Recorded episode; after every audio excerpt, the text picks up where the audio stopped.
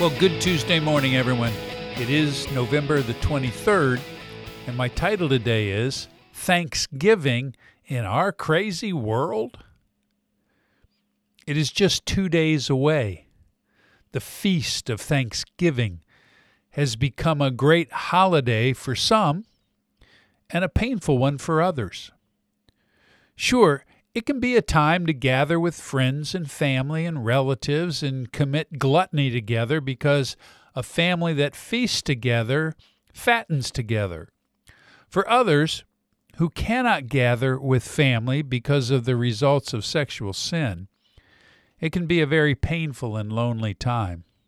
Well, today, I want to lift your eyes away from the image of a table laden with great food and loved ones gathered around and talk about Thanksgiving not being an event, but a lifestyle.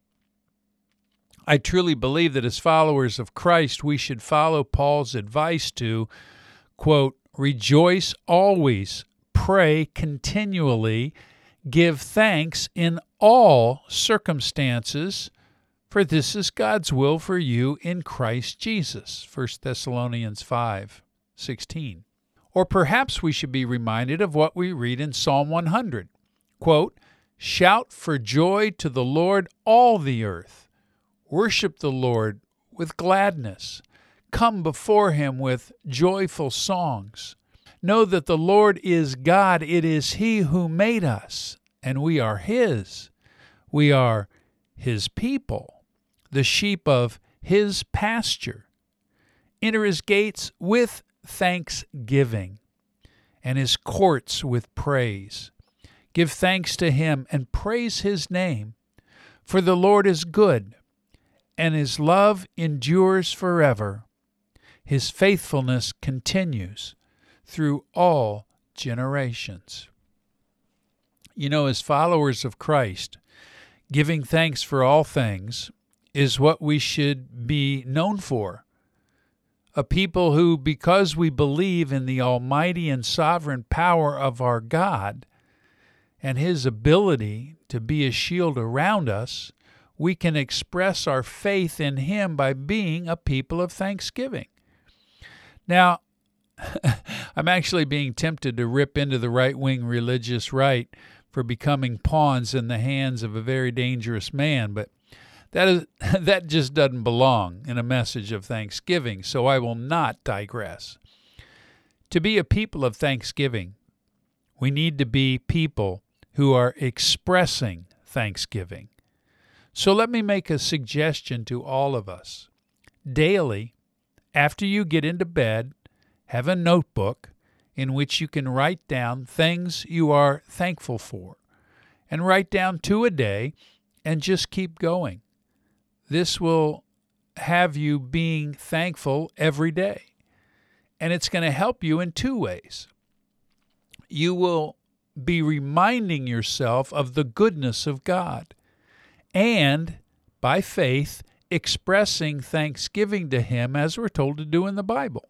Plus, you're steering your mind to think about God and His goodness to you instead of going into your sexual fantasy land or looking at more porn on your phone.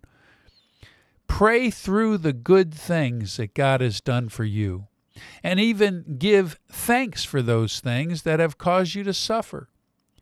Notice what Paul writes to the Philippians quote, Do not be anxious about anything, but in every situation, by prayer and petition with thanksgiving, present your requests to God.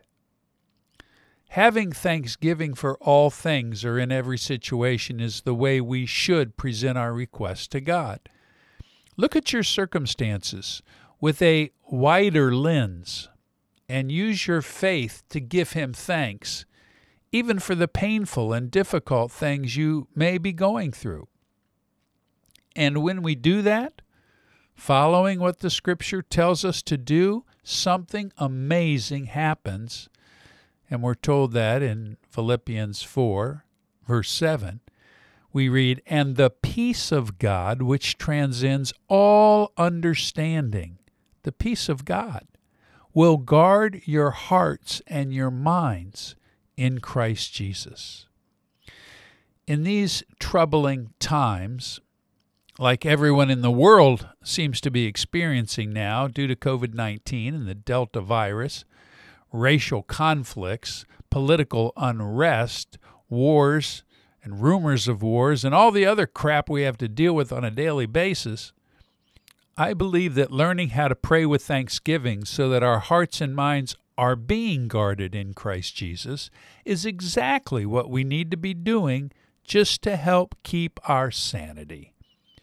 So, if you really want to become a person of giving thanks in every situation and praying to God with thanksgiving, you can begin to experience both your heart and your mind being guarded by the peace of God. And imagine the impact that can have on how you feel.